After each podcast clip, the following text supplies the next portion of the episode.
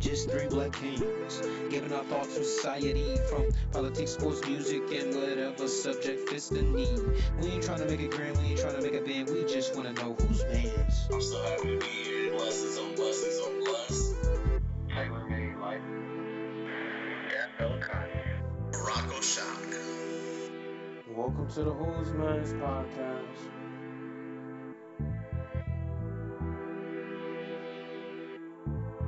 What up, though, everyone? Welcome to the Who's Man's podcast. I'm your host, Ron the Don. In the building with me, I got my man's Conrad. What's up, beautiful people? It's your boy, that fella Connie. Uh, I'm excited to uh, talk to y'all today. Um, hope y'all had a good weekend. Start off your Monday right, but of course, before we get going, you know who had who's in the house. Gotta we gotta find out who's here. Ah!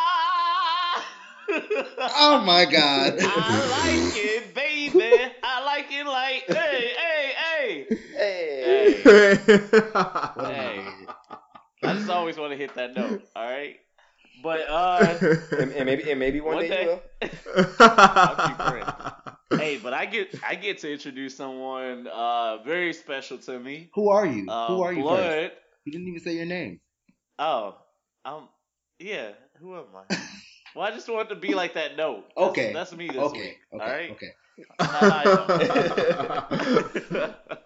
Hey, but I get to introduce somebody special. My cousin is joining us this week. I call him Meech. Um, he probably wants me to use his professional name, but I'm gonna just say Meech, my cousin, is on. So welcome to the the podcast, the Who's Man's podcast, cousin. Hi, How are you? audience. I'm good. Um, I'm Demetrius. You guys can call me Meech. Whatever. Um, yeah, I'm excited to be on here and see what foolishness we get into, talking about the topics or whatever. Yeah. welcome, welcome, Meech, cousin Meech. Yeah, we're happy to have Thanks you for having join us. guys. Thanks for having me. All right, so let's go ahead and get into it. Let's you know catch up with each other. How y'all been doing? What you been up to lately, Conrad? Uh, it was a great weekend for me. Uh, family based. Uh, went up to DC to my uncle and auntie's house, and my grandma and my aunties from the UK and Africa, and my cousin flew in. So I haven't seen them in about nine years since I moved to the states. So it was a great reunion. Uh, my big cousin, this was his first time in the states, so it was uh pretty awesome for him to come here. So we kind of gave him the whole touristic scene of DC, and uh, you know showed them around different parts, and it was it was it was a good time. It was uh it's always fun when you're with family. Um, and it sucked that the weekend was very short, but um, I was thrilled to be with them. So other than that, that was my weekend. Um, shout out to my other cousin. She just had her baby this morning, her first child. Hey. Congratulations, cousin. Third, third great grandkid in the family. Did family. she name him Brian? So, Okay. so anyways, but it was. Uh, uh, but yeah, so it was a good weekend. Um, it was a good way to start my week off. What about you, B Shot? Hey, if you don't follow Conrad on Instagram and he'll give you all that information later, you missing out on the most professional pictures that I don't even know how you do them. I'm about to I was follow thinking him the right other now. day. What's the Instagram? I was thinking the other day, like uh, Big C twenty two. I be taking pictures all the time with my camera, and I don't even like looking at them. But you take pictures, and I'm like, I've never seen that before. And I'd have been, I'd have been through DC, all around DC, and I'm like, well, well, that's an eye for you right there. like I, I wish, I wish I could do that. I appreciate that. Hey, Thank you, thank you. my weekend was way boring, uh, or way less exciting, I should say. Um, I moved into, so I told you guys a f- few weeks ago I moved to Dallas, and then this weekend I moved into like my own apartment in Dallas. Uh, you know, I'm it, I'm looking at the apartment right now, and It looked like somebody robbed me, to be honest with you. but I'm gonna pray on that. Uh, and we gonna work on it day by day. But it's been a challenging weekend. I'm just happy to be uh, on the podcast this week. you should get Bay to decorate for you. That might help a little. no, we gonna pray on Okay. it. We gonna pray on it. Okay. we gonna pray on it. What about you, Ron? Oh man, my weekend was like an introvert's paradise. Like I came home from work. Well, actually, I didn't even have to leave work for Friday. I worked from home, and then after that, I didn't leave the house again until Sunday. Like that was chill ass weekend. and for, for introvert like me, that's like a, a recharging my battery. Like I'm good to go now. I'm ready for. I'm ready to party and throw down this weekend now. Okay. What Well, Well, I didn't did turned up you- with y'all, so that's That's what I say that with, with nothing planned. Right? No, but I say that on Tuesday, and then watch when when Friday come around. I'm like, yeah, you know Yeah, you what? no know black I'm ass gonna call on house. I'm Thursday evening. I'm gonna call on Thursday, like Ron, where are we going? You'll be like, uh, it's been a long week. It's been a long week. you don't think I'm gonna get a dog? My dog gonna be sick, so I ain't gonna be able to Damn. make it. Whatever excuse I- Priorities. No, man, but I, I enjoy weekends like that every once in a while. Like I'd probably go crazy doing that all the time, but every once in a while, just not doing nothing that's perfect. What about you, Meech? Um, this weekend I did some like really low key bougie shit because I'm like bougetto. Um, I like had oysters and like cocktails with one of my boys, and we caught up and shit. Um, and then we went to like three rooftop bars in New York. Had some overpriced ass cocktails that were like twenty two dollars a piece and sure. shit. And then Forty-two dollars. no 22 22 They're just overpriced. Oh, That- that's still okay, a lot. okay. Forty-two. I'm, Still I'm alright. over here. I'm over here like that Denzel me touching my chest. Like, Yeah, I'm we like, met oh, we met some man, cool people and shit while we were out at the bars chilling with the Caucasian people. And then, um, yeah, that was basically it. And then I celebrated one of my best friend's birthdays, went to brunch, um, and then I ended up at this rooftop party that happens every Sunday in New York. It's like this come one, come all type of thing. So it tends to mostly be gay people, but then it's like some straight people, some hippies, some cocaine users, some weed smokers. You get some of everybody in there. You do. You totally get some everybody in there. Like it's winter. It's winter right now, but the club legitimately has a jacuzzi in the middle of it. So today on Sunday it was closed, but we showed up. Everybody was like lit, and then I ended up like partying with like some Spanish like socialites that I met at this party. And then I showed up to another club with the Spanish people that I met at the first place. Uh, Listen. Listen, I showed up to the I showed up to another club with the Spanish people that I met at one place, and then I saw my roommate who was with some models, some high fashion models. There was like a line, and I get in line and I see my old roommate from like four years ago in New York, and he's like, "Yo, what's good?" He was like, "You want to skip the line?" Me and all my boys skipped the fucking line, went to the rooftop. I partied till like 3 a.m. on a Sunday, and then went home on the train and I was in car service the entire weekend. And then I got on a train at the end of the weekend. I felt basic as fuck, but that was my weekend. You know, So y'all want to just stop the podcast right here? right. We can- we- Meech, I want you to know can that was stop the, it. the best weekend update. I, I, I just questioned my whole life right there. Like, what am I doing? we can just stop and just talk about your weekend. That's hey, you know, the best, the best hope, the best part about that is just the little, little subtle things uh, Meech was throwing in there. If you weren't really paying attention, that you would miss. But like, you know, party where you know cocaine, cocaine users just Yeah. chilling. Uh, you know, I don't personally do cocaine, but I can be around that shit if it means like a good turn up. yeah, I was like, well, that sounds like a textbook New York yes, weekend. textbook. That's like movie. That's like movie style. I feel like. like, At I least feel for like me, that 'cause I've weekend never- would be like my year. no, you lying. 'cause I done turned up with y'all that was your before. weekend. I No. turned up with y'all before, but and it's been like, okay. How many You bottles of Crown that one Royal we drinking this week?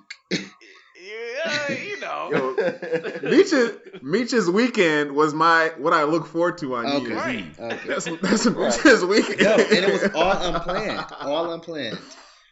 Like just chilling. So what you saying is we need we need to make a Who's Man po- podcast appearance in New Do York it. soon. Hey, Right. I'm not gonna promise it's as event what- as what I'm eventful as this weekend was, but it might be something. Shoot, if I can have half of it. one third Yeah, of that third. weekend, shoot, I'm good. we good. The real question though is, Meech, are you and your liver beefing? No, so like y'all live you, I Monday? I tend to like do the ganj more than I drink because like I can control Mm-hmm. myself more if I smoke or like vape versus like drinking. And then like I Mhm. knew I had to go to work at 10 a.m. the next day, so I wasn't like OD, you know. Um, and like the Spanish people, the Spanish people. I was with, they they were like legit trust fund kids. Like before we showed up to the club where my friend was at with the models, we went to my boy's house that I had just met, and he lived like on the Lower East Side in a three three floor condo. I had just met this guy. Yes, Well- well, and he's damn. like, "Oh, this is my dad's place. It's three fucking floors. He had a balcony on two levels, and he's like, "What do you want?" I have it, drinks, and I'm like, "No, I'm just gonna smoke." Like, let me chill out. Y'all, y'all, clear, y'all Nah, I'm clearly good. don't have I've- jobs. I've seen Like, y'all clearly don't have jobs tomorrow. I gotta show up to work tomorrow. Y'all fucking drinking and shit. Like, I don't have time for this. Like, Yeah, got shit to like, do today. I can't be hanging with y'all. Meanwhile, I live Depending Bitch, on like. I see- I see- Literally, meanwhile, I live 25 minutes away in Brooklyn. So I'm like, yeah, you living in the heart of the city. I gotta fucking take a voyage to get home. yeah, but it was cool. Hey, Me- Meech's like, hey, I've seen Yeah, this before. I've been- but and not I'm not doing watch. I'm not setting myself up. That's smart. That's But smart. yeah, me and my liver are cool. I don't really prefer to drink. If I'm a drink, it's gonna be like New Year's or like a birthday party or some crazy shit, which just Mhm. happens to be a lot. But whatever. Every day Yeah, is somebody's some- birthday. Man, Hey, so y- y'all know who else had a really great ass weekend? Cardi, Cardi. definitely had a good ass. Cardi weekend. B. man. Cardi B. Hey, Man, I just- the album dropped. That shit was dope. Y'all hear it? I heard it. Yes. I also heard some of her interviews. I just I need think- sis to like get in some speech classes. Like Dead dead ass. Like you can't be in you like know what? you can't be in the public light not being able to like talk in full sentences or full thoughts. You know, like I get. I mean, I get that she may, may be like bilingual, trilingual, however many the fuck languages she speaks. But if you're gonna get on like um a social media platform or a platform like radio, like you got to be able to. Cause like that's how people are understanding who you are. They don't get to see you. Like she was on the Breakfast Club, and thankfully the Breakfast Club has like a video feed. But say that video feed didn't exist, I wouldn't know what that bitch was saying. you came at. I thought you No, were no, man, no, man. no, You- you was no. trying to come This is, constructive, this is constructive criticism. It's constructive criticism. But do you think the reason she's like doesn't? Because I'm sure if you're thinking that, I'm sure someone on her team has thought of that. I well, I would hope. But do you think because she just wants to keep that authenticity as Cardi B, you know, chick from New York and stripper life? Well, I've you heard know, that, like, I've heard you that even shit. though, like, she has this, like, off the cuff raw thing, that it's mostly planned. Like, her team, I heard her team started her buying account and did all that, like, social media shit. Like, that was, like, set up, you know?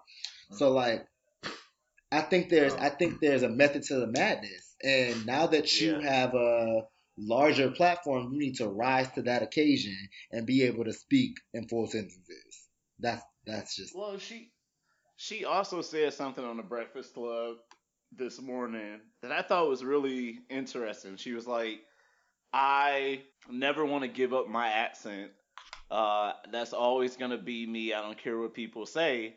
But then on the flip side, she said, "But when I record and when I when I was recording this album, it took such a long time because I wanted it to be perfect."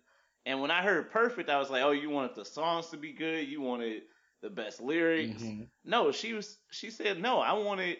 I wanted people to understand what I was saying. I didn't want them to hear an accent." And I'm like, "Why do you want one like in public?" It's the But you don't same fucking reason why when you call Verizon Wireless and you get on the fucking phone and you put on your white person voice. It's the same reason because people fucking associate with that Good shit. point. Very That's good real. point. I mean, Very like good Beck, she not on didn't she, she that. not on the album like hi my name's Becky. She's not doing that, but like she's she's a little more calmed down accent wise, you know, except for like on maybe I like it like that where she's like has a little bit more of her flavor or whatever. But for the most part, she sounds just like Mhm. standard American. I think like a hood like hood American, like pure blood black girl, you know, without the Latina in most of the tracks, you know. Hey, to be fair though, she had an amazing like launch week. So she only announced the album like two weeks ago. Yeah, it that was amazing. coming out. Wasn't Her it? like- team Wasn't it like two singles? Great job. It was two singles in the album, right? If, if you count Bodak Yellow, it would be three. No, I meant But like yeah, the, the week. The launch, I'm, talking, I'm, talking, I'm talking about the launch week where she came out with two singles. She came out Yep. with um, what joint? Um, Be careful. Be careful and uh, Bickenhead. Uh, Yeah. with Migos, uh, Drip. oh, Drip. There we go. Drip, Be careful drip. and Drip, and then she dropped the album. And Her team, whoever she got around her or at her record label, Atlantic, they are uh they did the Yeah, I don't know who the They A&R is. Sure, she was everywhere. yeah, I don't know who the A and R is, but they're doing their shit. And I heard that she, well, on the interview on the Breakfast Club, she said she had a lot of creative control, which I think is really important with women, women in general. You know what I'm saying? Because a lot of times, you know, people Yeah. want to manipulate you, you know, do whatever they, you know. True. I guess coming from sex work, because stripping is sex work. I think you need to be control in control of who, what you're doing, and who you're doing, rather. Right. Well, she hit it off. What's some of you guys' favorite Yeah. uh tracks? Definitely Bickenhead. Big head. Hey. Bacon Yeah, is my Bacon Head is my got it. jam. It's crazy because before we got on uh started recording, I was um listening to the album, so it's up right now. I can't stop. I like every morning since the album came out, I take my UE roll and I put that bitch in the middle of the shower and listen to Get Up Ten like five times. Yeah, it, it's definitely one that's gonna be one of those. Uh, It's like I mean, and I don't mean this to be sexist, but it's kind of like because women can have masculine qualities too. Women can do whatever they want, but I just feel like it's like a dude on Get Up Ten. Like she like came on that shit hard. Like it was just like wow. I was astonished. Yeah, That's the first track, right? uh, Yeah. Yeah. I feel like I just Yeah, that's good. Go ahead. I'm sorry. I feel like I appreciate the fact that this is a, a as close to a no skip album that you can get. Mm-hmm. Like I could just put Mhm. it on, let it play, and it's cool. And and someone said this and talking about sexism, because you know with like uh, women rappers, people feel the need to say, oh, only well. I would say some dudes feel the need to say, "Oh, only women can listen to that. You can't do that."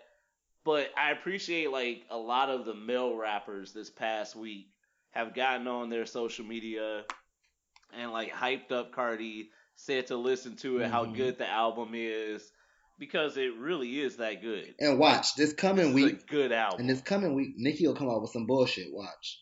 Already know. She go uh, the first thing and the first two, three tracks. If she say all these bitches are my sons, I'm turning that shit off. Well, you might have I to cut it mean, off. hey. Because that might be the name of the album.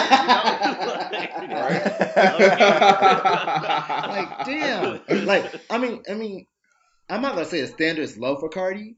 I'm just gonna say like we don't have a body of work to look at her at to judge it against. And for Nicki Right. to have like um Mm. quote unquote claimed this throne or you know been called the best or whatever, she just like has a formula and she sticks to it. In the same token, if it ain't broke, don't fix it. You know, if it's gonna make you money, don't Yeah. fix it. But artistically, I just want to see her do something different. She's so talented. She's uh, she came up as an actor here in New York um, at um, a performing arts school. So that's how she was able to you know give you all these characters and shit with all her music. But I'm quite I'm quite bored of it personally. So I'm not really looking forward to what she got to Mm. say. Well, I think I feel like it's interesting you said that because with Cardi, something else she said during like that Breakfast Club interview was like she's not a rapper. She never sought out to be a rapper. It was just something that was presented to her, something she enjoyed, so something she did. Um, and she said like the thing that the the only reason she might leave music is because she doesn't have that same type of fun. Yeah, She was like, people keep asking me like, oh, or keep putting on me like I'm not a I'm not good with lyrics or I'm not this or I'm not that. She's like, I never wanted to be. I'm never gonna be the best rapper. I'm never gonna be the most lyrical rapper. That's not why I do it. and I I even like the fact she said I do it because I make a lot of money off of it. Real Like- shit. A bitch from the hood that's just like, what's making me money? In the interview, she was like, if it make me money, I'm gonna do it. That's basically what she said. And I'm like, Yeah. that's real. You know? I think that's in the Bible somewhere. Oh, okay. you better We know just the gonna- good book. The Who's Man start Bible. at it. the Who's Man Bible. I mean, but honestly, like I, I, I see this as like a literal survival of the fittest moment. Like she's like, what do I got to do to take care of my family? And if you look at her story or whatever, she grew up in the hood. She like in the GQ interview, she was talking about she was affiliated with Bloods. Like that doesn't sound pretty for anybody. So at this point, she's like, how do I get the furthest away from from that for me and my kid and my soon to be husband slash might not be my husband slash whatever. So yeah, that's a, that's a good segue into the other part of her weekend. So uh, she officially confirmed the pregnancy on SNL during her performance. Did y'all get a chance to ca- catch I that? only saw the last part. I did. I s- Yeah, I saw. I just saw whatever the shade room had put Yeah. on, but it looked like. I basically watch SNL through uh, Instagram now. So yeah, I saw the minute that they posted. and I was like, oh yeah, we already knew it, but cool. Like, you much. know what hit me though? Like the fact that when um when women are pregnant, like so they have to face so many obstacles. They have to face so many things. Judgment. And I, I really appreciated over the weekend, like so many women posting, like, I did this while having a baby. I recorded albums, toured, all this stuff. Like, it doesn't mean that everything is stopped. I mean, can we just look at the prototype, Mm. please? Can everyone focus and look at the prototype? Beyonce Giselle Knowles. I knew it. And there are no limits. There are no limits. It should have never been a question in her Mm. head. I mean, at this point, you have the means to do whatever you want.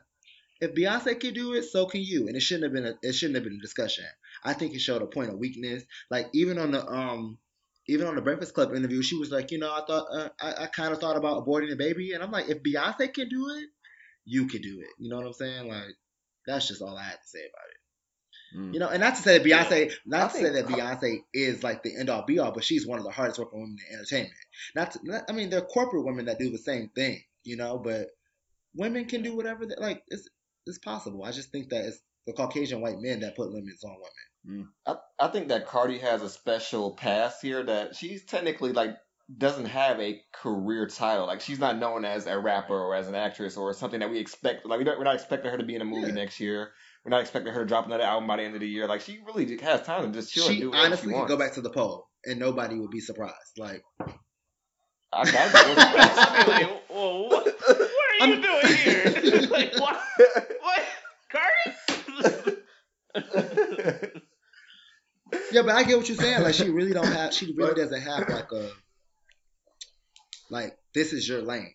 You know what I'm saying? Like. hmm right. Yeah, she which has is why the baby, continue the, to the do whatever baby she boy ain't gonna knock her down much. I don't think. You know, like she's not really one of those type of girls that's like dancing a bunch on stage or whatever. She's just standing there and rapping. So, like, Yeah. it's not gonna take much for her to just go do this tour while she got a baby inside of her. They go dress her up in some nice high fashion shit, and it's gonna look good. Like, like she looked on But it Fallon. is. So She was wearing Chanel I unit feel like it is on is. Fallon.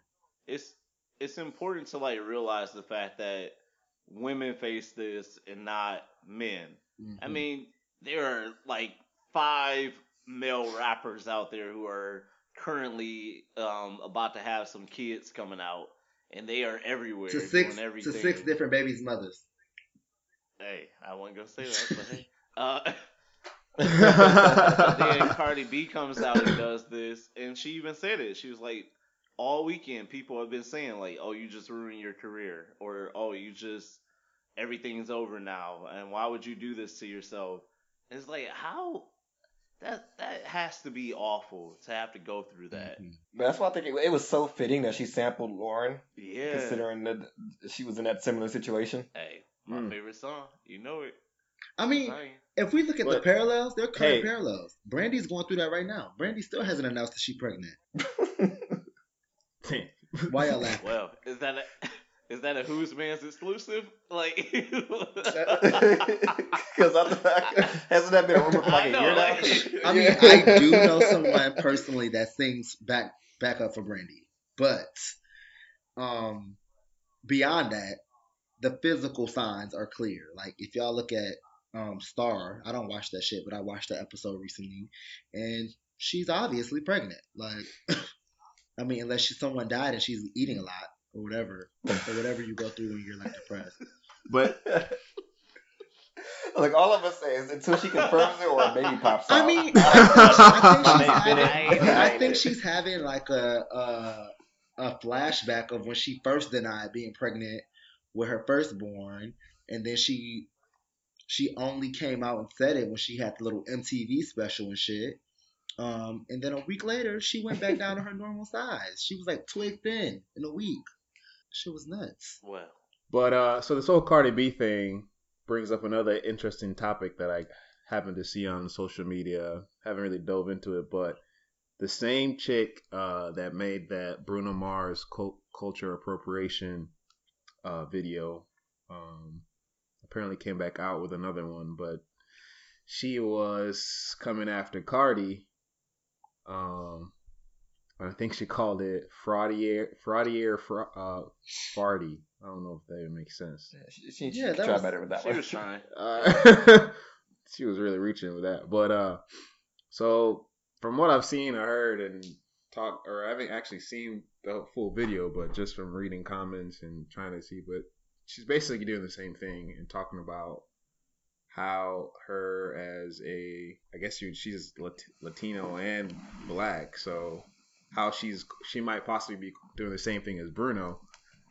What y'all think about that? Do you think it's another reach from this girl, which I don't understand how it Cardi is culture appropriating. I guess my first question is, who is this woman? Like, why do her videos What- keep getting traction? Like how? I don't know. Because people nosy. Like, why are we? Um, I mean, I don't think I don't think it's cultural appropriation. I mean, uh, I just think that like the circumstances under which Cardi grew up are black as fuck, regardless of her ethnicity. You know, like the circumstances tend to be those of people of people of color, and I think that if you have those struggles ingrained into your DNA, and you just so happen to be able to rap about them and uh, it be able to come off in a certain way, then that's your testimony. I mean, I feel like everybody gave Eminem a black card, and he went through the same shit as most black people. You know, baby mama drama, drugs, gangs, all of that shit. P.S. I haven't seen Eight Mile. Fuck y'all. But Okay. um, Hey. I'm talk offline about that. Whoa. That's part two. but I'm just saying, like, I just feel like, I mean, I don't know if y'all have, but I've even met white people that not I empathize with, but I'm like, you could get a black card kind of thing, you know? And Cardi's not white, but I feel like regardless of whatever her ethnicity is, that's how I'm feeling about her. Like, she been through some real shit. this is it goes back to Brian's question that we always have on this podcast is why in our like why do we get to determine someone's blackness Mm. or like why is it that it's something that we I always have when it comes to like especially when it comes to entertainment and representation when it comes I mean at the end of the day yes she is of mixed race of Dominican Republic and Trinidad and it's I think thing- people have something to say about it is because oftentimes our people are not a lot of a lot of equal opportunities um, outside of entertainment. So when you see somebody that's coming up off of the black brand, quote unquote, people might want to be like, "Well, wait, is that bitch black?" You know, or how black how black is she? Because that could be my check, kind of thing. You know, people are like hungry to get a piece of the pie. You know, so mm. there are going to be a lot of naysayers that are like, you know, well, how black is that bitch? Or mm. her, or her baby daddy, her baby, her baby daddy black, and she ain't black, or she's appropriate, or whatever excuses people have to say, because oftentimes people are only coming up via the pole, via reality TV, via sucking a dick, via.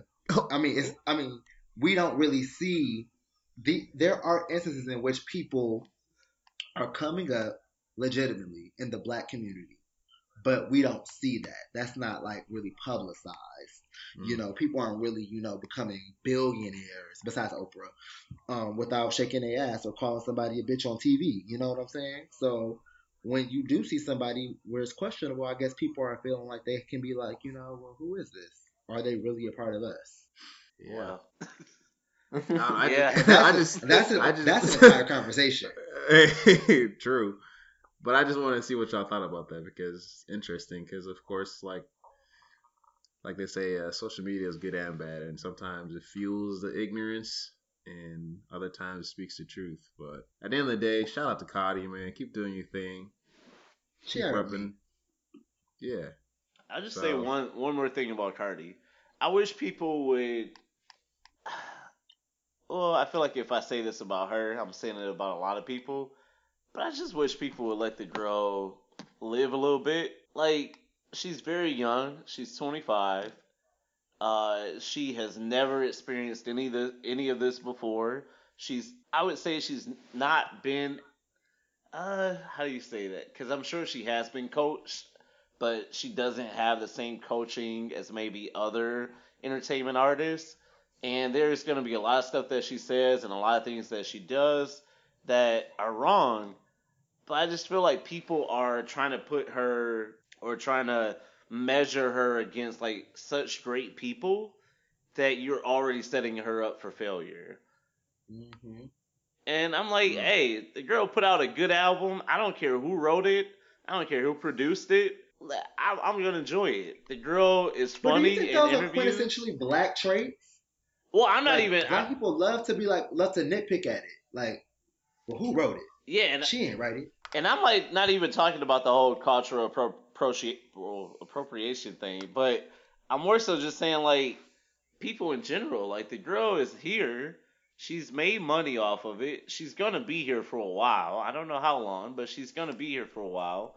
Like, either enjoy it or just ignore it. Like that would be my favorite thing. Like, if you don't like it, just don't listen to it. It's so easy uh, to do that. Just push, you know, stop on your local device that you use. Have you guys seen her Spotify commercial? That was so lit to me. I haven't. I only saw it once. I was sleepy too. I barely remember it, but I do remember uh, getting enjoying it. I think that it just I was speaks to her like likability. No, because it was during the Saturday Night Live. We was watching it live. Oh, okay. Oh, dope. all right, all right, all right. All right, so yeah, we gonna go ahead and pivot the conversation and, and to the reason why we're here tonight. So we didn't just bring on make meet you on and shoot, shoot the shit. We want to actually you know talk to you, learn a little bit about you as well. So let's go ahead and start talking about that. Why don't you go ahead and tell us a little about yourself? You know, your, your career, what your interests are. You know, so just give us a little bit of your background information, where you're from, and all that type of stuff. Hey, Okay, just before so we do black- that, hold on, Meech. I'm gonna cut you off a little bit. But I want you guys to know, like, hey, you know, greatness runs in the family, obviously. no, but for real, Meech has. Uh, I've known him. I'm older than him, so I've known him since you know he was a little kid. I've known. I've seen how hard he's worked. I've seen his dedication to his craft, and it is so dope to have someone that you can call family who is doing really big things in the industry, like the industry and doing big things uh, for other kids and things of that sort. Um, so I really appreciate you for being on the episode this week. But tell us who you are. Thanks, cuz. Okay, so I'm Demetrius. I'm Demetrius. Um, I'm from Detroit, like Brian. Detroit. What? Um, I grew up on Seven Mile in the literal hood. Um, but um, I have like four brothers and sisters. Um, I'm adopted. Um, most recently, I found out that like my birth mother was like a drug addict. Um, so I could have been like a statistic and whatnot. Um, and present day, I'm a professional dancer here in New York. Um, I've been all over the world dancing, like 45 different countries. Um, most recently, I've toured and performed in New York with the Radio City Rockettes for four seasons. Um, I currently write for Dance Magazine, and this week I was brought in as a contributor for the international online magazine Dance Informa magazine. Ooh, woo. Hey. Um, In addition, I work for a nonprofit, two nonprofit organizations in New York. One being Elisa Monte Dance, and the second being Culture for One. They both provide arts experiences to different uh, demographics in New York. So I not only perform, but I do some administrative work. I have a master's degree in arts administration and my bachelor's degree in dance education. But yeah, that's basically me. Um, what else do you guys want to know? Um, so, ba- long story short, you're kind of like a big deal. yeah. I mean, I'm- no, I'm no like I, I actually try to like I try to like humble myself so much each day because I'm just like you know you haven't arrived. Even though I've done so much, I have to be like you know there's more work to be done. You know, I look at people's stories like um Angela Bassett or like uh, this woman named Hope Boykin who's in the Alvin Ailey American Dance Theater who auditioned eight times and got told no, and then on the ninth time was told yes. You know what I'm saying? So um, I just look at very um, I look at a lot of the people's struggles and different um, stories and say, you know, you can't compare. You know, you have to like focus on yourself and you know keep your head down and keep going. You know, um, and just do the work. That's mm-hmm. really important. I think it. I think that in this social media age, and I was having a conversation with a good friend before we start recording today, that like it's so easy to get distracted by how everything looks, especially in New York or LA. And I have a lot of friends that live in either New York or LA. And via social media, you could just be looking at things like, wow, why did I do that? You know, why am I not in that show? You know, why didn't I post that half naked picture that got him a thousand likes? You know, or you know, whatever. Um, human beings do to compare one another one another to each other. I just think that uh, you have to keep your head down and focus on you, and you know, pray that the hard work pays off. That's, That's a good real. point. Hey, That's Meech, very real. we were uh I mean, you're in the entertainment industry. and You've already kind of given us uh some insight into what goes on and what may be happening, even though we don't know yet. Um, but we want to know like how is it being like a black man in the entertainment industry? Like what obstacles do you face? Are there any benefits that you have? What's that like? Okay, I'm gonna start with the benefits because I just had this conversation earlier today. It's gonna be quite uh, shrewd, but people want to have sex with you, and that One more can time. be it's it's called the casting couch. Y'all, have heard, you guys have heard of it, and I it doesn't have. only have. it doesn't. It doesn't. It doesn't really only occur with women. You know, I mean, I got. I mean, I'm not going to get too graphic, but you guys know the association that most of white people have with black men. You know, they think that you know we're well endowed and care so on or whatever. So that fascination can get exacerbated into whatever kind of personal fantasy anybody has. You know what I'm saying? And um, I think that especially in my field, that can afford you a certain amount, a certain amount of opportunities, or your talent could.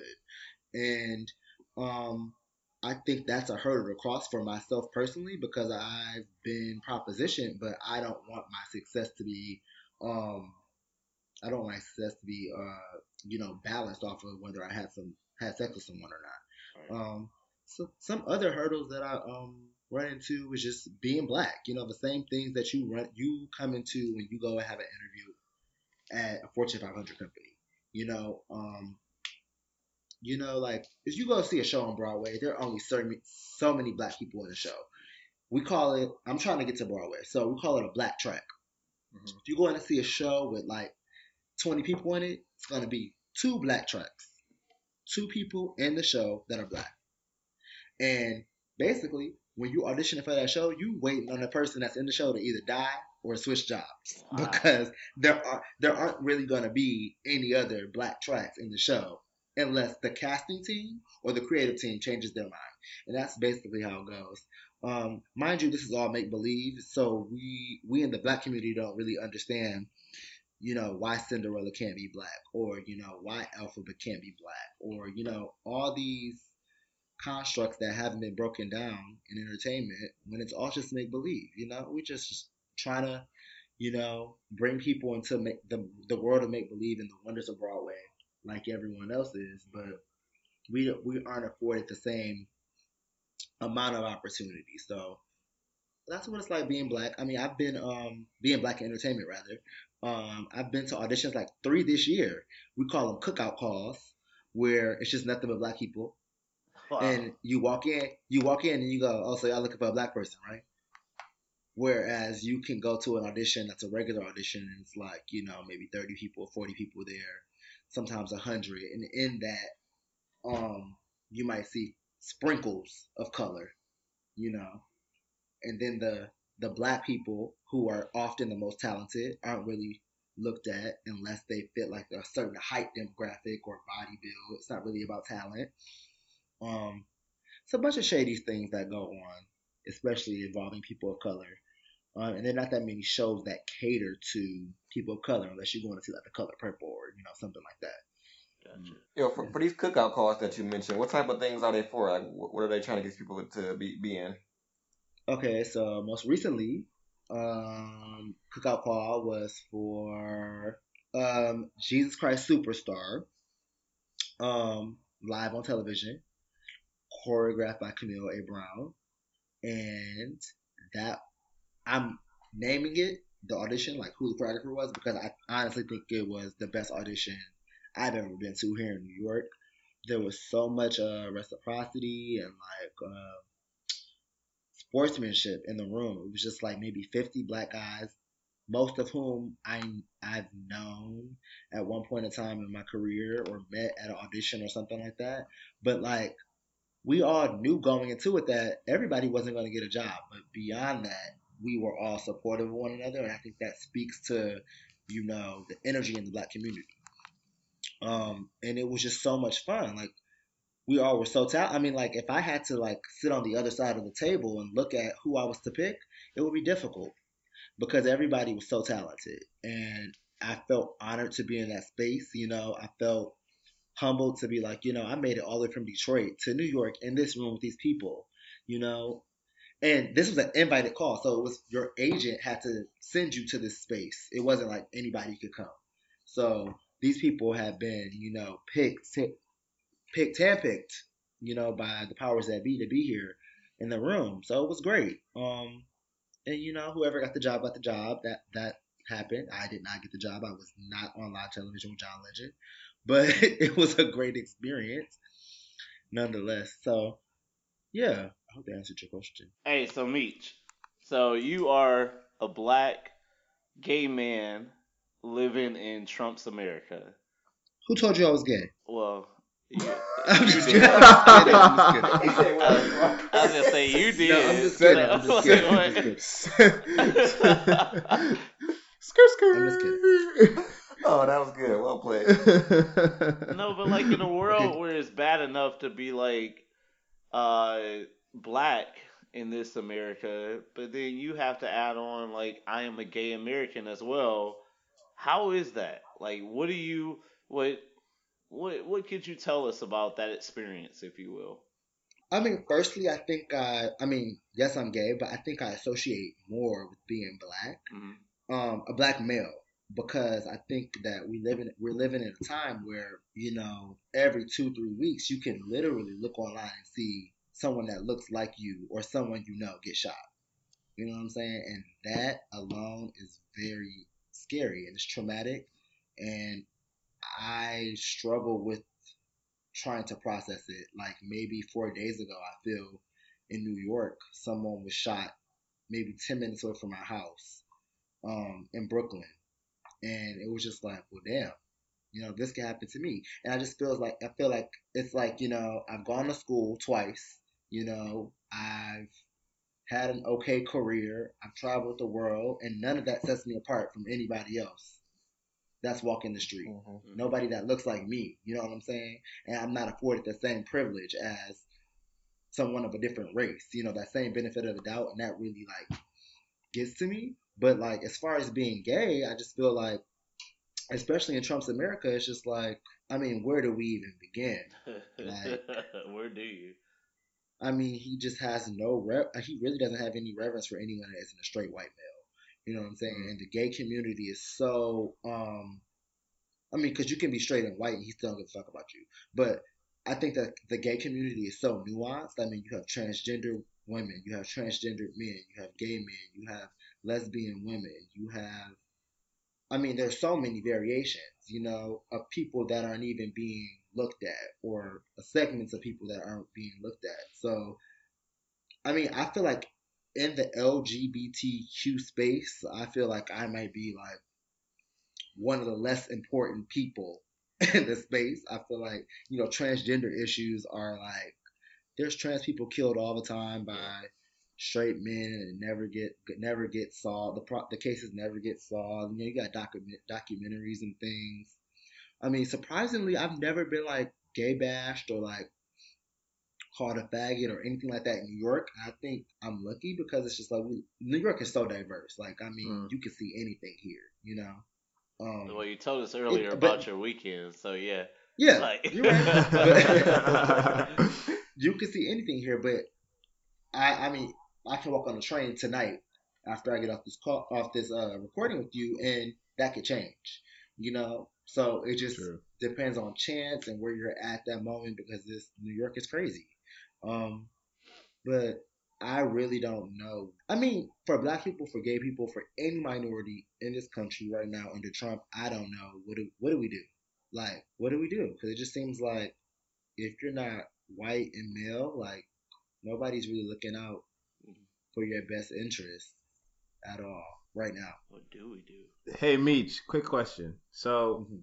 like in this reminds me, like in 2015, they came out. There was like this article posted or yeah, article in a HuffPost, and it was talking about like unmasking black gay privilege. And the whole article talks about how, um, we all know the stereotype of white male privilege, but there's like a offsetting of stereotype if you're black and gay and uh, when it comes with applying for jobs or whatever you're trying to do in in uh, on a professional setting um, because their the article continued talking about like if a company is trying to hire uh, a black male and live alone that's just a black male and their stereotype of it all. And then they have a black male that's gay they're like well we can work with a black gay male. Mhm. um, and so I wonder, do you do you before going to like, do you think do you believe that there is a black gay privilege when it comes to like corporate America or even in your I guess let's stick to your uh, profession, just in like entertainment and dance and art. Um, do you see that on a daily basis, or can you say you have seen that at all? Um, so only specific case that I have seen that worked for me personally is with the cops. Mm. And Brian knows this. Like, I wouldn't call myself overtly feminine or masculine. I think that I'm a, I'm a mix of both. Um, but when the cops pull me over, I fag out, and I don't like that word, but I fag out so hard. I'm like, oh my god, officer, what's the problem? I'm like so gay when a cop pulls me over just to disarm him from my blackness, and I'm Mm. guilty. And I'm just like, you know, what tools do I have right now to make sure I don't get shot or that I don't come off as a threat? And I automatically go gay. And I'm not going to Yeah. say that's come, that has happened to me professionally because it hasn't, but I can understand. I'm not going to say I can understand. I can see how gayness can be disarming for certain segments of, of other people. You know what I'm saying? Because it's just like, oh, he's gay. So, I mean, I've had people in conversation just assume they can say certain, certain shit to me because they assumed I was gay. And I'm just like, no, you can't. You Wait a minute. Who told you I was gay? is the line I like to pull out, you know? Jokingly, but it's just like, you know, like I feel like we can't. I mean, real quick anecdote. I have a friend, um, a black girl, who got on a train maybe two weeks ago, and she had a Louis bag sitting in the chair next to her, and um, a girl sat next to the purse. So it was the the white girl, the purse, and my friend. And once the white girl sat down, my friend picked up her purse and put it on her lap. And the the white girl looked at my black friend and like with like a well, why did you move your purse? Did you think I was gonna steal it? And my friend said out loud to her, y'all still too, sis. True. And I True. say, and I say, and I say that all to say it's just like they're gay felons. You know what I'm saying? I, I feel like it's fucked up for people to, you know, go with oh he's gay, he's fine type of thing. Even though in certain instances I appreciate the sentiment, but it's just like we can't just put people all into one pile. And I think that the Trump presidency is definitely doing that. It's showing the privilege of white men and the shit they've been able to get away with for so long. Like just because you're white doesn't mean you're Jesus, or just because you're mm-hmm. gay doesn't mean you won't steal, or you aren't a fraud, or whatever. You know, people are people. You know what I'm saying? I think that we've gone too long, you know, affording people different privileges and opportunities based off of a segment of per- or a, a subset of people that they might identify with. It's like fucked up all the way around. Wow. Have you have you ever have you ever felt within um like dance like if you go for a tryout or sorry an audition and um and you get there and they find out you're gay they treat you differently Well, there's a there's a, uh automatic assumption. Well, I want to say 85 to 90 percent assumption that if you're a male dancer, you're gay. I mean, you Mm. can ask any of my cousins. Um, when I was coming up, before I even knew I was gay, um, my cousins were calling me gay just based off of that alone, especially in the black community. Um, so um, I feel like, I mean, like when I was maybe like 16, like dance is sexual.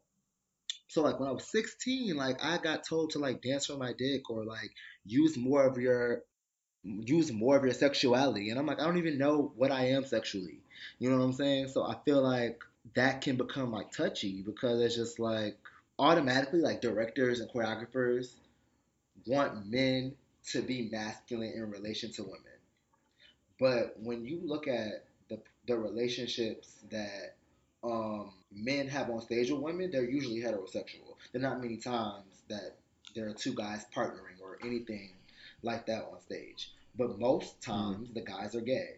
And that makes the women more comfortable to, you know, put their leg up near their face with their vagina exposed damn near and then, you know, have all these sensual moments and then be able to go home to their boyfriend and be like, well, he's gay. You know what I'm saying? So I don't really think that goes into like that goes into consideration when people are picking you for a role. As long as you can like come off as a certain thing, it's all acting in the end of the day. I don't think there's been any like drastic like um, discrimination against gay people in the entertainment industry. right Not for real, for real. I don't think. you kind of hit on you kind of hit on something uh, in especially since we as far as black community and supporting of lgbt um, do you think there is going to be a brighter future within that in black communities? And because we see it in everyday life. It's like a, a hush hush thing or like it's we don't talk about that stuff or you know is there is there a light in the black community that where it's going to be something that we do talk about in a healthy discussion? Um, and if so like what do you think those what do you think it's going to look like or what do you what would you like to see I think that um, I think that there will be tons of okay. Let me stop. I think that this is all dependent on popularity and nuance. I mean, um, to use stripping as an example, black and black girls and people of color have been stripping for years, but now that people have gone from the pole to celebrities, everybody's like, oh, it's okay to strip. It's not the end all be all type of thing. You know what I'm saying? So until when, when that NBA player comes out as gay, or he's pushed out of the closet as gay, or when somebody um, become a, a gay black man ends up on the cover of Vogue, or you know, and I think little little microaggressions, little micro acceptance moments have happened, but for black people, I think it's all about on trend. I, um, being gay is not new. It's, I mean, kings and queens used to do that shit, sneak people in their chambers. You know what I'm saying? I feel like um, we have to just, it's all like palatable. It's, it's all about like, what can people accept at this moment. You know what I'm saying? Because it's been around in the churches and all different types of spaces for so long. So I just feel like it's whatever literally is popping at that moment. I don't, But isn't that an issue for it to wait till something's popping? Because what if something's what if you're in a community? I'm just gonna pick like the countryside of Mississippi where you don't we're not gonna see all this stuff, but you are you know you're scared to come out because in Mississippi maybe they don't accept this in the family. I mean, so I mean, you know I, I guess i'm just thinking about like all the people who decide not to come out or hold out and then it's like kids go into you know this mental breakdown and think about suicide and all because they didn't That's know how to handle it or didn't know how didn't know where to go and now it's too late because we're waiting for a nuance in black culture to eh, for gayness I to mean, be I don't think it's black know? culture specifically. It's the church specifically, and so much crazy stuff happens there. We're not going to go into it, but um, I think that I mean, if I look at my own personal situation with my family, I feel like I was so scared to like I really didn't know who I was sexually or se- via my sexuality until maybe I was like 13, 14. But before that, like my family had already like prescribed me as gay because I was dancing or whatever. And um I'm not gonna say that like made me gay, but it definitely sparked curiosity. So fast forwarding to like my adult life and like having a closer relationship with Brian, I feel like it takes maturity, it takes conversation, it takes, you know, leaving your neighborhood. You know, it takes a bunch of different things. Mm. Education takes a bunch of different things to broaden broaden your horizons. Like some com- this conversation that I'm having with you right with you guys right now, I would not be able to have with some of my cousins because they have such narrow minds. You know what I'm saying? Or without Sure. without um some of my cousins knocking something that I said. You know what I'm saying? And in developing a stronger relationship with Brian, he's learning things about me and I'm learning things about him, but the willingness to learn is there. And I think that when you come up around such, um, I'm not going to say narrow minded, but such uh, confined and strict spaces, like look at our parents' parents and, you know, rules like be in the house before the streetlights come on. Or shit that your your grand your grandma your mom's mom used to just say, um, to help them come up in the right way. I think it's all it all came out of love, but there's things that were like detrimental or didn't really help. You know, um, people create a space to be able to learn or be open to new things. So I just think that you just, uh, people just have to be open to trying new things, hearing new points of view. Um, and this comes like not only in the black community, but like just across cultures. Like we can't purport to know everything about everybody. So you have to be able to like hear people and see people and meet them where they are. You know what I'm saying? Yeah. That's what it's all about. It's real. I think that's dope. That's really dope. Something that we talk about um, a lot on this podcast is, hey, we're three black dudes recording. Hope, hopefully, there's somebody listening. we think they better be. we think there are. Uh, we have data that says there are people listening, Yes, but is hey, we're three black dudes recording a podcast. What can we do better? And I want to offer you that same question. Like, what can three, or not even three, but what can what can black men do to better support or support? Whoa, that's a new word, y'all. That's my name next week. Actually, that's my name. Um, what can three black what can black dudes do better next week or tomorrow or whatever to support the LGBTQ community? I mean, I think this is a great start. Like even having me on here, um, I think it just introduces your the people, your listeners, to a different type of people. I'm not trying to say that all of your listeners listeners have never met a gay person, but it affords people the opportunity to meet people that may not um, subscribe to the generic or binary um, view of gay people. I mean, I know in the black community it's often talked about that uh, gay people are sissies or, um, you know, gay people are feminine. And like I said earlier, I don't really think I'm feminine or masculine. I think I have a little mix of both. But I can let you know that I've slept with football players and basketball players and people that you would never think that were gay. You know what I'm saying? And I think that this opportunity to bring someone that is not cis hetero or like presenting as like a straight man gives people an opportunity to look at something different or hear something different. Um, and I think that your listeners could just be more open to meeting people and exposing themselves to opportunities that aren't of things that you would do always because everybody's not going to be the same. You know, every gay person doesn't want to sleep. I've never even hit on any of Brian's friends. You know, um, not to say that I wouldn't, but um, but I think that I think commonly a lot of um, black gay men would be like, "Don't bring that gay shit around me, man," because I don't want like.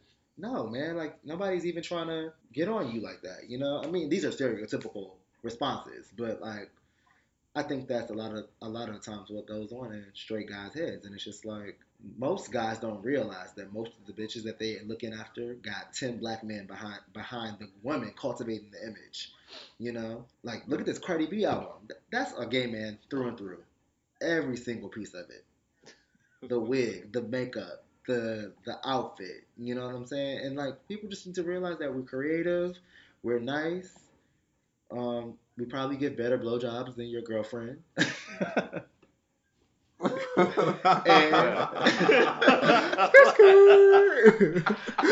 yeah, like I didn't know you were going from that to that. next level. I'm just kidding. I'm sitting here looking at Cardi B's album cover, like, oh, okay. but yeah, like I feel like we're cool people. Yeah, we're cool people. I know some really amazing, creative, smart gay people, and it's not just like the shit that's projected, the negative things um, that are projected in front of you. You know, you guys, this is a great start. You had me on here, and like even in meeting you guys like in person, um, the one person I've met on here, um, like you guys, you guys like you guys don't have like uh walls up. You know what I'm saying? Like it wasn't like yo who's this gay nigga coming around me. It wasn't like that type of thing. You know what I'm saying? But you guys have had you guys aren't like most people, like most black people. Or the majority of black people, you've exposed yourself to different opportunities. Maybe you're educated, and you know, like I said, all those things afford you the opportunity to bump into different types of people along the way. And if you never get off your block, or if you never leave your hood, you're not. And and that's not and Mm. that's not your fault because there are systems in place to keep you there, which keeps this shit going. You know, if you if you never really you know leave your zip code, how are you going to run into people that don't look like you? And that goes that goes uh, for like sexism, racism, and all and all things alike. Um, yeah. That's so. It's it's very true what you're saying there, Meech. Especially, I can uh, personally uh, say that I went through that. I mean, coming from Africa, where it is not even whispered to say someone's gay or you're gay because that's Mhm. life or death situation for you. And moving to the United States, where I've never been, well, moving from Africa, where I've never been exposed to, um, or been in interactions with someone. Don't say that because there could have been gay people Um, around you, you just didn't know it. hmm Well, I'm just saying. Well, I'm just saying, like in that case where I I didn't know, and also like it's not something Okay. that's talked about, and then moving to a country where it's exposed and talked about, good or bad, but it's like coming from here, and then once I moved, when you're saying like leaving your niche or leaving your block, once I moved to college and got exposed and met with people who were gay because before I would I could guarantee you say I was probably the biggest homophobe when I mm-hmm. moved to the US because I had those stereotypes in my head like every gay guy is gonna be hitting on me or touching me or doing this. And the irony in that as I grew up and matured was it's funny how straight men are so quick to be like oh I don't want to feel like I'm being hit on But you're not even that cute and though, so shut stuff up. but then but but then we're the same people same you know men that are trying to hit on these girls and and don't want to talk to you and so that was just for me personally. When, once I left uh, my hometown of Niles and got ex- got a culture shock, I would say, and um, going to college and meeting people and just being like they're Yeah. human beings. they're regular people trying to get the same thing you're doing. And you know what really, really just because kills it, me you know is any black person who has the the um, agency over their body to get on a computer and look up the transgressions that our people have been through in Africa and in America and put their lips together to talk about any other group of people, it's just hurtful for, for me. Because Mm. we, I mean, we just now able to shake our ass without people looking at us the wrong way, or take a piss without people looking at us the wrong way, and we're quick to put down any other group of people. And I think that we have, we genuinely have love in our hearts, and I think that we need to find that again, black people, because whether you're handicapped, um, gay, um, any kind of minority, I think that um, you've been disenfranchised in this country. So for a black person um, who has been majorly disenfranchised to, you know, put someone else down, it's kind of fucked up to me because it's just like, you know, you should look in the mirror because, you know, people aren't rooting for you either, you know, so we all need to come together and, um, you know, create equality for everybody. right. I mean, now I'm not saying you have to like hang around these people, but be more be, be more accepting. You can hang around whoever you want to hang around, and you know, create the environment you want to create for yourself. But um, belittling and you know, making fun of people, and it's just unproductive. You know, Mhm. especially you know if you're trying to you know seek a cause for for a certain group of people, and then you're talking about you know a gay person who you thought was trying to hit on you. It's just like, man, we're all on the same team at the end of the day. Right. Wise words. It's a good end. Listeners, listeners, listeners, listeners. This where we, this this where we put a little promo in. Look, y'all, y'all heard Meech, cousin Meech, speaking. Now, be careful what you say if you're gonna come to our DMs and all. But if you agree with us in our topic, if you were like, you know what, Meech, you hitting all the notes tonight. I'm trying to come to a rooftop party in New York. Show you all, all the all the life you know, hit us up. Now, if you're on the other side and you're like, this motherfucker ain't talking right, ain't saying something right, now come correct, cause I don't know cousin Meech like that, but he'll let you know. He'll, I'm sure he's gonna let you know have it, but we will also appreciate you. All thoughts, all opinions are welcome, and let us know, and we can discuss this. But I think it's very awesome that Meech came on and gave a perspective that a lot of people Yeah, more love, hear. more love, more love. And That's they- all I gotta say. and uh, and I think it's really awesome for that um, to have someone um, this special and doing big things in New York and um, making their dreams come true one step at a time and living their life because it just comes to say that we're all trying to attain something in, in life. But hey, hit us up on who's man's podcast at gmail.com, on Instagram, on Twitter. Um, we're really trying to get people engaged with us, uh, and it starts here. Uh, so, hey, we appreciate you. So, Ron, what else we got, man? All right, man. So, yeah, as we go ahead and get up out of here, Meech, you got some links you want to drop? You want to ad names you want to throw out there? for people to get Um, at you or something my like that? You can follow me on Twitter at what's my Twitter name? Demi Shields. D E M I S H I E L D S. And my Instagram is much the same. D E M I I S H I E L D S. So yeah, I hope to see you guys on Twitter world. If y'all aren't following anybody on Black Gay Twitter, you should because it's the Black Oasis of Twitter. It's like the best Twitter ever. Y'all should like follow some people I follow because they have the best commentary. Honestly, um, yeah, it's great.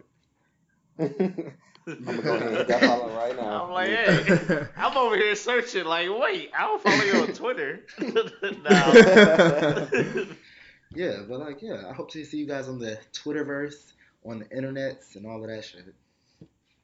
All right, well, thanks again for coming and joining us. It's definitely a great conversation. You've been a great guest, so feel free to come join us again if you're ever feeling the mood to come All right. hang out again. Peace, guys. All right, so if anyone who wants to get at me, you can catch me on Twitter at TaylorMadeLife, and make sure as y'all checking us out that y'all like, and- like, subscribe, leave reviews, and all that good stuff. B Shock want them to get you.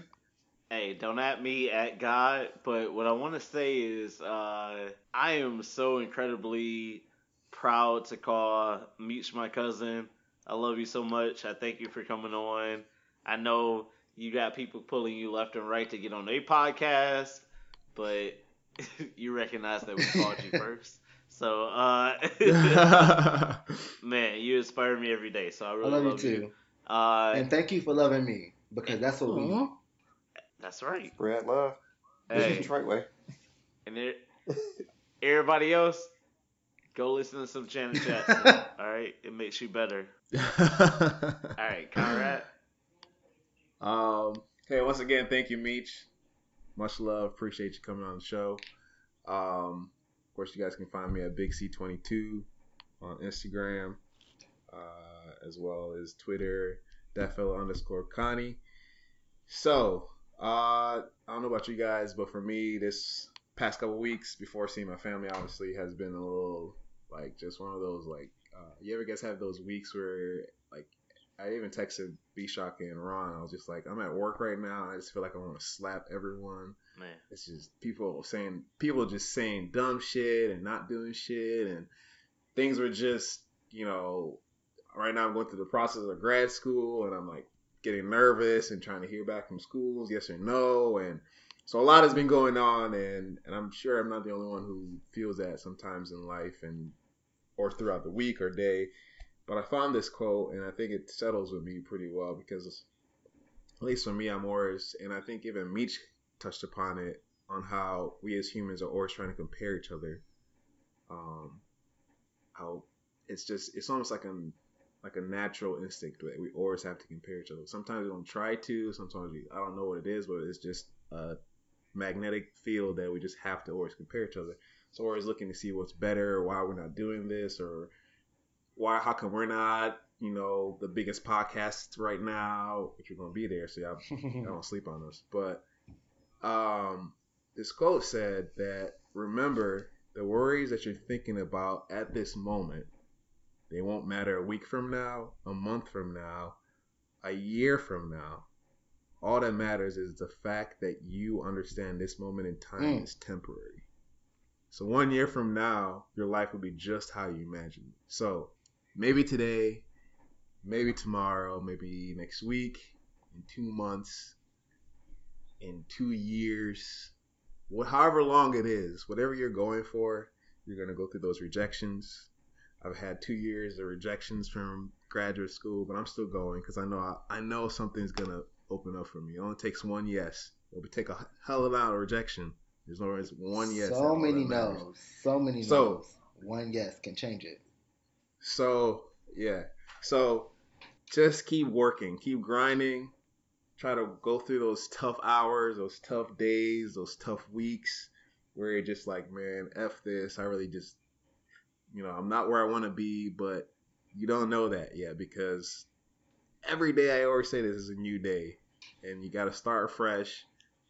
You never forget your past, but learn from it. You know, you just you gotta learn from it, and in order for you to learn from it, it's gonna open up something in the future, in the present. So, with that being said, I hope y'all have a good week. This is Tuesday. It's the hundredth day Mm. of the year, and it's a milestone for you for tomorrow. So make that happen. Have a good weekend. I hope the weather. I don't know where the fuck spring is at, but whenever it decides to come out, hey, who all whenever over it it? decides Um, to come. Before we go, Uh, can I challenge y'all- right. Can I challenge y'all to something? Uh, 100 yeah. push-ups a day. I just started today. Okay. Well, Hey, uh, we. Come Yeah, through. Come through, Meech. Let him know. Let him know. I mean- Let him know, Meech. I'm already doing it. I'm already doing a challenge with a group of I friends. say we. I I'm say with we challenge each Challenge other. them. May 10th. I'm May 10th. I'm gonna be checking Hey. in with y'all. All right. okay. It's only, and you don't have to listen. You don't. You don't have to do them Hey, 100 all the way through. You can do 10. You know, you could do tw- four sets 25 as long as you Oh. get through 100. You know, You mean 100 between now and a then? day, nigga. Okay. Oh, Well, like, Ron, Hey, Ron, like, okay, I can do one for one. I can do one set in an I was gonna say like I do that. Two months Me later. too, man. Ron, edit that part out. All right. I'm joking. I'm joking. Oh, yeah, we gotta get up out of here. Karen, I gotta bounce. All right, peace out. hey, Darnold, get your ass and get these push-ups, son. You weak, son. You added to the challenge too, bruh.